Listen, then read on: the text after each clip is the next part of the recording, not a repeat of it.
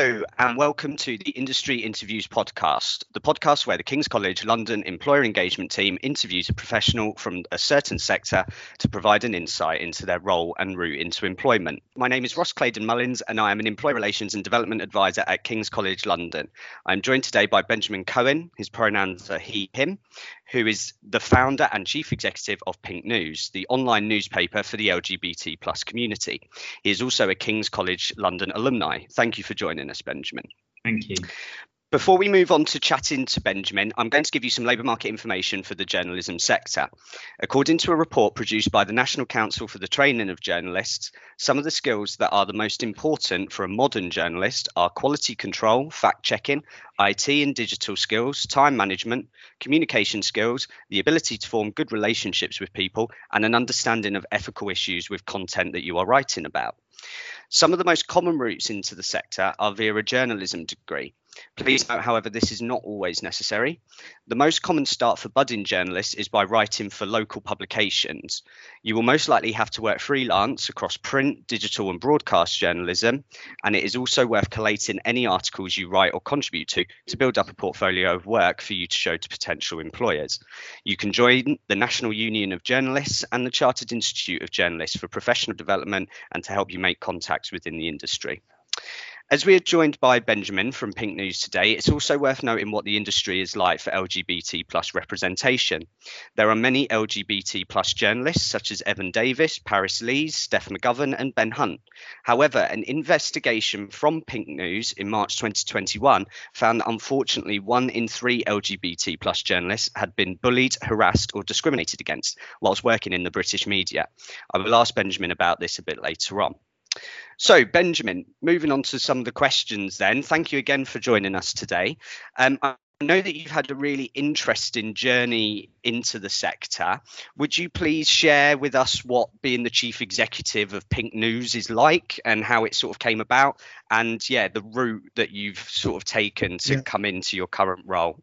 My route is an, is an unusual one. Um, and firstly, thank you for having me on the podcast today. But my, my, my route is an unusual one. Um, but it's all linked together. So um, before was at university, before I did my A levels, I started uh, a digital media website called JewishNet originally. This is like way before the dot com boom, right at the beginning of the internet, really. Um, and that did very well um, and ended up mer- um, merging with a newspaper, the Jewish News newspaper, and floating on the London Stock Exchange. I then started a different business, which was a search business.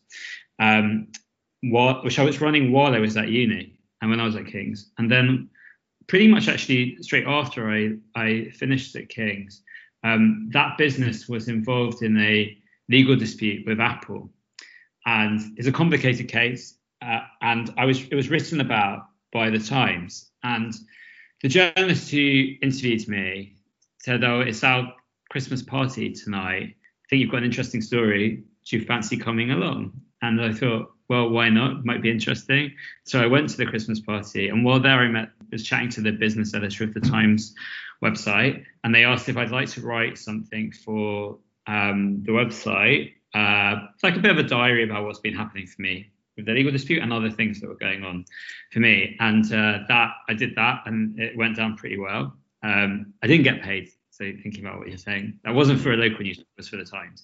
Um, yeah. And uh, I it went down well, and then that turned into a a regular column every two weeks, which was called Diary of a Teenage Dot-com Millionaire, age 22 and three quarters. So it's kind of taking the Adrian Mole uh, title, uh, doing a play on that, and um, and that was really fun. So I was writing that for I was running my business and writing that, but I really enjoyed writing. You know, I, I hadn't had any training beyond the fact that I could clearly write. Uh, and you do learn lots about that when you're doing a degree or doing A levels, etc.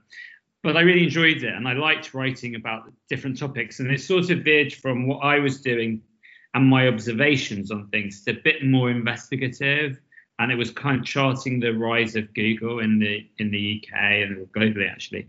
And I asked them if I could write something on LGB issues. So at the time, LGBT wasn't really the term that was being used. So lesbian, gay, bisexual. At King's, I was the LGB officer. There was no LGBT mm-hmm. officer. And uh, they said no. Times said no, and they said, oh, we've already got Matthew Parris and Andrew Pierce, who was the rest of the Times then, and they're gay, so we don't need any other gay things. We just let you work them out Google and things. And so basically, the, the article that I wanted to write, I decided to publish myself, and I put it on Pink News, created the website, took a few hours to make. Um, and you know, I guess everything else is history. Pink News grew a lot. Um, I hadn't realized initially when I started it the the kind of demand there was for quality LGBT media. Um, I just started because I wanted to do it, but then sort of created a kind of mission and framework around it. But um, about a year into Pink News, a bit less, um, we were involved in another. I, I, I, like being involved in legal disputes. So Pink News was then involved in a different dispute because we'd um, uncovered the, the news of the world, former newspaper that's part of, uh, well, now part of News News UK was then part of News International, which the Times, which I was still writing for, um, had sort of semi-outed um, the footballer Ashley Cole. What they'd actually done is they said there was some gay slash bisexual footballers and had a blurred photograph, and we found that that was the photograph of Ashley Cole, who's not gay or bi, yeah. he's straight. Um, and uh, so Ashley Cole, throughout journalism, was able to bring a case against the News, News, News International. News International said, "Oh, well, we might sue you because you were part of the Jigsaw identification." Mm-hmm. And as part of that, I ended up being on Channel 4 News. And I'd been on Channel 4 News as a guest once before, talking about the dispute with Apple. And so I went on Channel 4 News talking about this case. In the end, there was no case. that News News International dropped it against us and settled with Ashley Cole. But I kind of got people's attention, I guess, at Channel 4 News, and then I was asked if I'd be interested in having a chat, coming in for an interview um, for a new role they were creating, business and technology correspondent. And I said yes, because I thought it'd be interesting to go for a chat. Went for a chat. Then they said, oh, well, chat was good. Would you like to do a screen test? So I did a screen test. Screen test was good. Would you like to come for another chat with me, the editor, and, and other people? And I did. And then I wasn't really expecting anything. I'd started Pink News I'd, I'd actually sold uh, all of the assets of my other business by then. Um, I was running Pink News. Uh, we were about to launch actually a print edition, and I got a phone call from the editor of Channel 4 News saying, "Would you like to take this job as business technology correspondent? It'd be four days a week. You can do Pink News on the other day." And at that point, Pink News is very much a side project, very small. So I said yes, and I ended up doing six years on screen at Channel 4 News with Pink News as a side project. During that time, it was on Pink News that Nick Clegg, then uh, then the Liberal Democrats before the general election 2010, became the first party leader to back same-sex marriage. David Cameron, then leader of the opposition, did the same. Interestingly, Gordon Brown, the then Prime Minister, opposed it, but it was all on Pink News. And you know, after the election, uh, Ed Miliband, who got elected Labour leader, also backed it. So we, we became part of the kind of conversation. And I was still at Channel 4 News at this time. But gradually, you know, Pink News grew its reputation, grew its influence, and grew its audience. And eventually, I decided I couldn't really juggle Channel 4 News and Pink News. And I wanted to do some other things as well. And I decided to leave Channel 4 News towards the end of 2012. Um, at that point, Pink News wasn't quite big enough to, well, pay me what I wanted to be paid. So I was doing Pink News not now one day a week, now like two and a half days a week, and mm-hmm. spending the other two and a half days a week uh, doing other projects and sort of uh, doing some consultancy around media and things for brands. And uh, then in 2000 and end of 2015, Pink News became big enough to go for it properly. And since then, we've grown massively, and we know we now reach uh, tens of millions, often 50 million users a month across our different platforms. We have a very, very large audience on Snapchat, uh, where we have 10 shows uh, or 11 shows is now. Um, and you know, millions of people are consuming the Pink News website content, you know, monthly. So exciting, but I've had an unusual, I've had an unusual journey. Like an observation I have is I did, I did actually start when I was like really enjoying writing the stuff for the Times. When I first started Pink News, I started a master's in journalism, but then I just realised, um, well, two things happened. One, I, I have MS and I actually had my first MS attack and I needed to not be doing everything. So I stopped doing the masters because I also realized I'm already writing for the Times. I don't I don't know if I need to learn that much. What I did learn is the basics of the, did the first module in media law and learned mm. short plans and things, which is useful, but nothing else I felt would be that useful. And do you know what? Before I would have finished that course, I was already on air as a correspondent with Channel 4 News. Mm. And if I'd done that course, I probably wouldn't have ended up, that circumstance wouldn't have happened and everything else wouldn't have happened. So, you know, I don't think that there's a rule to say that you should do a postgrad qualification. A lot of my colleagues at Channel 4 News didn't. Um, you know, Jon Snow didn't finish university. Krishnan did, but didn't do any journalism uh, qualifications. A lot of my team at Pink News do have it because it is generally the route that people would do now, but it's by no means the must-have. It's like a nice to have, but don't but don't feel that just because you're you haven't you know you've just you've done a degree. My degree was in religion, philosophy, and ethics at King's. Mm. You've learned how to write. You know you can do it. You don't need you, you can start anyway. Absolutely. Yeah, I think that's really good advice. And it's really interesting and good to hear about your experiences from print journalism, broadcast journalism, and then virtual online journalism as well and how that works across the three different platforms which i think is really really fascinating and a great insight. Um, and like did did you find, think when you were younger then at any point were you thinking i want to be a journalist? Because it seems to me that you sort of it almost you fell into it in a way mm. rather than you sort of wanting to do it from a really young age but i might be wrong on that. I definitely did. So i was like editing the my house newspaper mm. at school, at secondary school. So I was definitely interested in these things. I was interested in the media, right? I started an mm. online media company of when course, I was at school. Yeah. So it's about different routes. So I I would say I don't really consider myself particularly a journalist at this point. Mm-hmm. I'm I do do some journalism. I occasionally do write for other you know other publications. Um, I used to write regularly for the Evening Standard. I did a column for this uh, this year. I've written for like, the i. I've written for the Times a couple of times. So like, I, am doing bits and pieces, but mostly I'm businessman, business person. Yeah. So I'm running I'm running a business, and I can be excited about journalism, but I'm also excited about numbers and doing like business deals and things.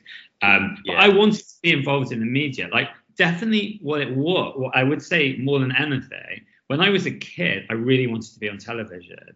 And I used to watch Channel 4 News. Like my granddad, my late grandfather used to watch Channel 4 News, and I always used to watch Channel 4 News when I was at their house. And um, so that was like a childhood dream was to be on Channel 4 News. Um, and I got to do it. So, you know, I was following a dream there. That was very much more the dream stuff. The stuff that I'm doing now, was that a what I dreamed of? Well, the, the internet hadn't been invented, so probably not. But uh, but communicating to lots of people and having some sort of presence was very much what I wanted to do.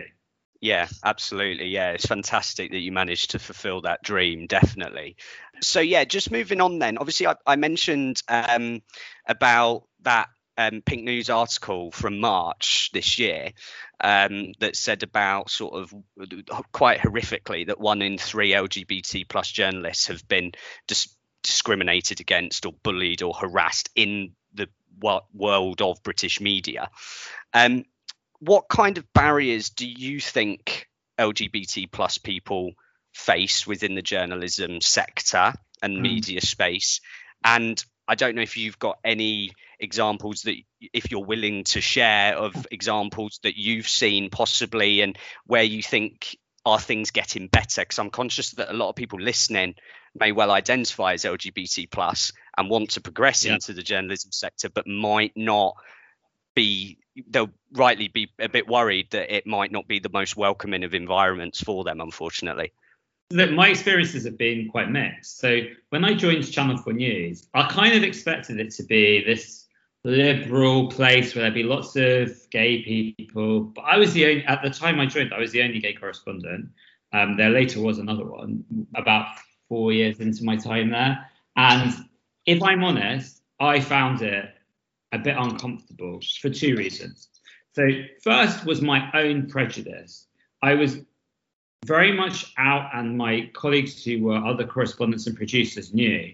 But I felt that I couldn't talk to the camera people and the technicians and stuff about my sexual orientation. So with them, I would always be using gender neutral terms to describe my then boyfriend. So it'd be like my partner.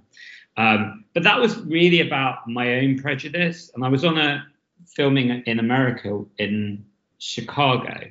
And I'd said some, I was having a drink with my producer and the cameraman, a, a, guy who's unfortunately no longer with us. And and I happened to use the word partner, and he said to me that Ben, you're gay, my son's gay, I know you're gay, I know you have a boyfriend, not a partner. Let's just drop all of this stuff and actually just be honest. And that was really powerful. But I also found that among the at the time, I just do not know exactly what it's like now. I think it's probably very different. But in the news meetings, there was a general kind of public school light homophobic tone, I would say. Um, and they would sometimes say, people would sometimes say something inappropriate, and then they'd realize I was there, and they're like, "Oh my God, can't say that." But you got an idea about what was being said when you weren't in the room, right? Um, and that was challenging because this was right at the start of the battle for same-sex marriage. I was very much publicly involved in there, uh, but there was a lot of contrary views. From what I know, Channel 4 News now pretty good. ITN, which makes Channel 4 News pretty good on LGBT plus issues.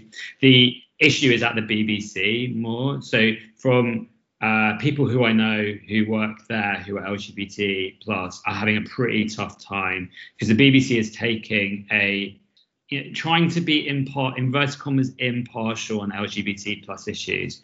I don't think that that's necessary or right because they're not impartial on racism they're not impartial on sexism or misogyny.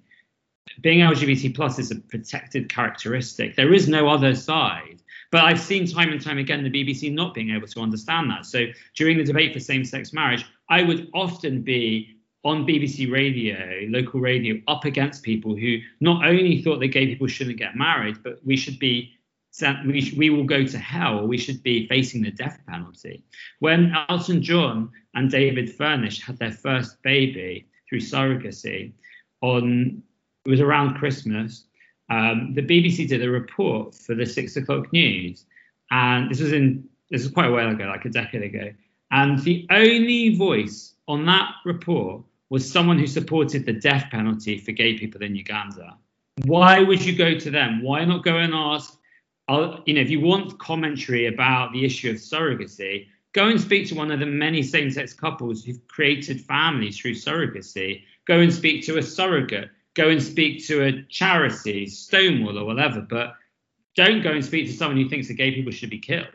But that's what the BBC did in the in the quest for impartiality, and so that makes it a difficult place. So I would definitely say that probably the media on the whole has got better but there are pockets and there are particular organizations, the BBC being one of them, I would say the Times as well being another one, which are quite contrary on LGBT plus issues. You know, it was only two weeks ago or two or three weeks ago that the Guardian was being picketed by trans rights protesters because of the position that the Guardian takes on trans issues. So this is a tough time if you are LGBT plus to enter the industry uh, I mean, of course, there are places like Pink News, which are, you know, you know, large proportion of our team are LGBT plus.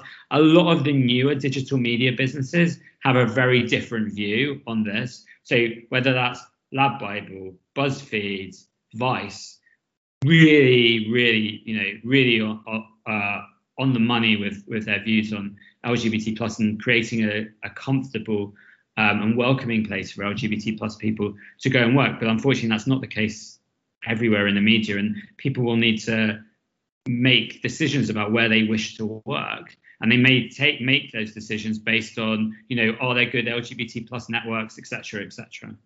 Yeah, it's really interesting to hear, and it's it's such a shame that these barriers do still exist. But like you say, organisations like yours and also other more modern forms of sort of media institutions like Vice and BuzzFeed and that are a lot more sort of progressive in their outlook, which is which is really good to see. And it's it's a shame when you talk about you know in the quest for balance and impartiality that organizations feel like they have to bring on the most horrific prejudice in order to achieve balance as if it's that is a balanced view when it, it isn't. Um but but yeah I, hopefully like you, you say thing, we don't, sorry we don't you don't find on the bbc when there's a discussion of racism you don't you don't see the ku klux klan being invited in. Exactly yeah. Who think that gay people should be killed being asked to discuss about lgbt issues yeah, absolutely. It's it's unacceptable um, for sure. Um, so we've just got time just for one more question. So um, just to sort of sum up what we've talked about, it's been a really useful discussion, and I could talk for ages with you about the various sort of uh, elements of what you do. But um, what advice would you give to anybody who's wanting to progress into the sector? Obviously, you've had I, such a really interesting route, yeah. so yeah, any advice would so be I, great. I would say what you said at the beginning is a, I would, with the greatest respect, I think it's a bit outdated. Today, young people have the ability, and anyone really has the ability to reach mass audiences relatively easily. Of course, if you want to become a print journalist, then thinking about writing for local newspapers and things like that is a good shout, except local newspapers are dying. Um, so you know, it's very easy for someone to create a profile for themselves on things like Twitter and be writing blogs and, and getting traction. You know, building up a profile. If you want to, if you want to go into broadcast journalism, building up a profile on TikTok and Instagram and YouTube is exactly what you know you need to be doing. The reality is that today, I think that if people were starting their career, they may be they have a few different options, more options than they had before. Because previously, if you wanted to reach a mass audience, you'd need to go and work at BBC Channel 4, you need to come and work for someone like me. And I'm, you know, we're hiring all the time, so we want great people to come and come and work for Pink News. But you can also start yourself, right? So you can be creating, um, and you know, you can be trying to create yourself as a creator and trying to monetize, you know, your content on platforms like TikTok. We actually had uh, someone, a mid-level uh, manager at Pink News, recently left to become a full-time influencer. During the time that she was at Pink News, she's built up hundreds of thousands of followers on a variety of different platforms, and she's now being able to build a career. You know, not working for me, working for herself, and that's great. You know, I I, I think all power to people. It's it's not this, you know, it's not doesn't give you the guarantee that getting a job with like a pension and holiday and all that stuff gives and career progression, but there is the ability to create something for yourself. Equally, I would say that anyone who comes and applies for a job at Pink News, if they don't already have profiles, if they're not already using Twitter and, and other things to, to, to, to kind of grow a following, uh, that's kind of, it looks pretty bad. So whether or not you're looking to do it as this as your ultimate goal, or whether you're looking to do it to build your profile before you get hired, having a profile, having traction, having something that people will look at. Because actually, I can tell you, I mean, I'm not interviewing generally for some of the entry level roles, but I can tell you from the people who are, if they look you up on Twitter and you've basically just posted a load of garbage, you're just posting about like I don't know, moaning about being placed on hold on, on a you know to make a complaint or just like pictures from your night out or something, you're probably not going to get an interview. If you've been using it to make some intelligent points about you know the news agenda or whatever else you're trying to do, or you've created some content, you've uploaded it on there, you're much more likely to get an interview because you're demonstrating that you grasp social media. And if you want to make it today in the world where it's not, you know, even print, right? Most of the consumption of the, the traditional print, like national and local newspapers, is online. So you're not going to get a job anywhere really if you don't grasp social media. Even if you're not looking to be, you know, you're not looking to work at BuzzFeed or LADbible or something, uh, or Pink News, which is very, which are all very much social media based. Um, you're not going to get, you wouldn't get a job anywhere really because everything, whether it's the Financial Times to the Guardian, has a big role, a big role to play on social media, and their most senior journalists have got very large followings there. And that following is then a currency for when you're looking to take get your next job. So if someone comes and you know and is coming for like a mid-level or senior job with us and they've got 100,000 followers on Twitter or even not, not that many like 10,000 it kind of makes you look. Whereas if they've been working for 10 years and they've got like 20 people following them it kind of it's not really showing that their content's that engaging or interesting.